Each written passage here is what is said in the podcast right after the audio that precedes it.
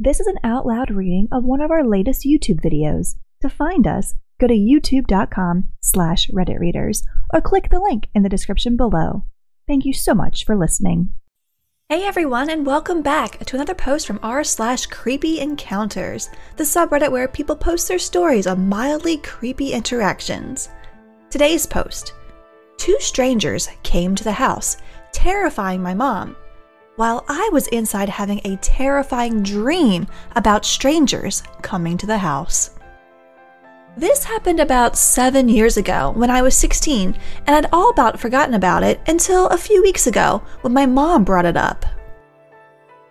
Necessary backstory I grew up in a rural town in Australia.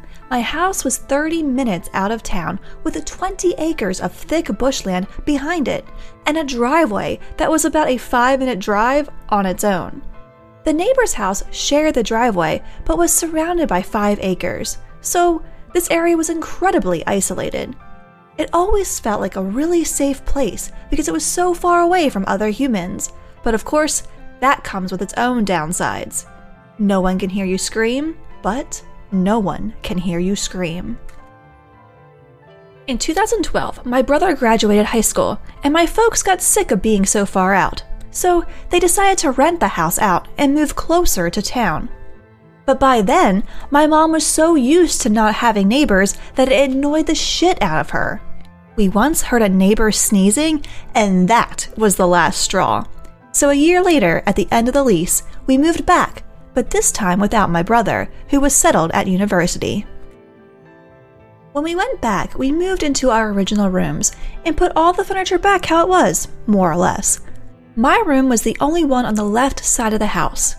I chose it for the view of the shed, which used to have chickens, ducks, and alpacas roaming around it. But the room felt different somehow, like it wasn't mine anymore. Instead of swapping rooms and having to do all my posters and stuff again, I just started sleeping with a light on.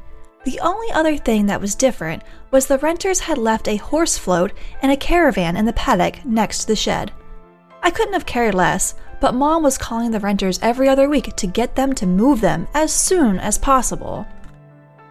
Also, at this time, my dad was working with a mining company and installing a pipeline to an island off the east coast, so he was away for four weeks at a time, then home for two weeks, etc. So, onward to the point.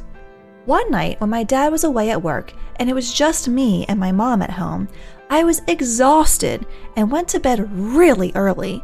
I ended up having the absolute worst dream of my life. I was a little shit at the time, being a 16 year old girl, but I barely spoke for the next few days. It had truly shaken me to the core. It started with my dog barking, as she would for the entire five minutes anyone was coming down the driveway. I went out to get her, but it was pitch black. I could only just see her standing at the edge of the grass by the drive. And she was standing really aggressively, in a way I only ever saw her do to kangaroos and the neighbor's dog. I started hearing footsteps crunching on the pebbles, then male voices coming from either side of the house.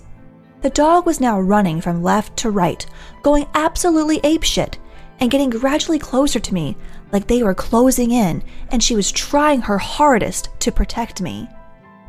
I was trying to scream, but the only sound I could make was that of a labored breath, and I was completely paralyzed with fear. I couldn't make out what they were saying, but they were laughing to each other and whispering. This kept going for what felt like an eternity, the mysterious male voices getting closer and closer, but never coming out of the shadows enough for me to know who they were. Eventually, I woke up it wasn't like a movie where I jumped up and was out of breath. I was lying in bed like a dead pharaoh and my eyes open like I had never been asleep, only blinked. After a few days of acting weird, my mom finally asked what was up. She's not a talkative person, so she asked it offhandedly, like wasn't looking at me. As I told her, she stopped what she was doing and looked at me like I'd just spoken in tongues. Turned out, the night I had the dream, shortly after I went to bed and just before sunset, two guys rocked up to the house saying they were there to collect the horse float. The dog went bananas at them, which was only strange because normally, as soon as you were close to her, she'd fall on the ground and demand belly scratches. My mom didn't recognize these guys as anyone in the group or family that rented from us. But they knew about this shit and mom wanted it gone. So she put the dog in her lockup and took them up to it. One of them took it upon himself to walk around the back of the house, parallel to the shed behind the dog lockup, then came back and pointed out that there was only one car in the driveway, that he had noticed before there was a van. Whose van was that? He even said something like, Oh, husband not home tonight? while looking at my window with the light coming through the curtains.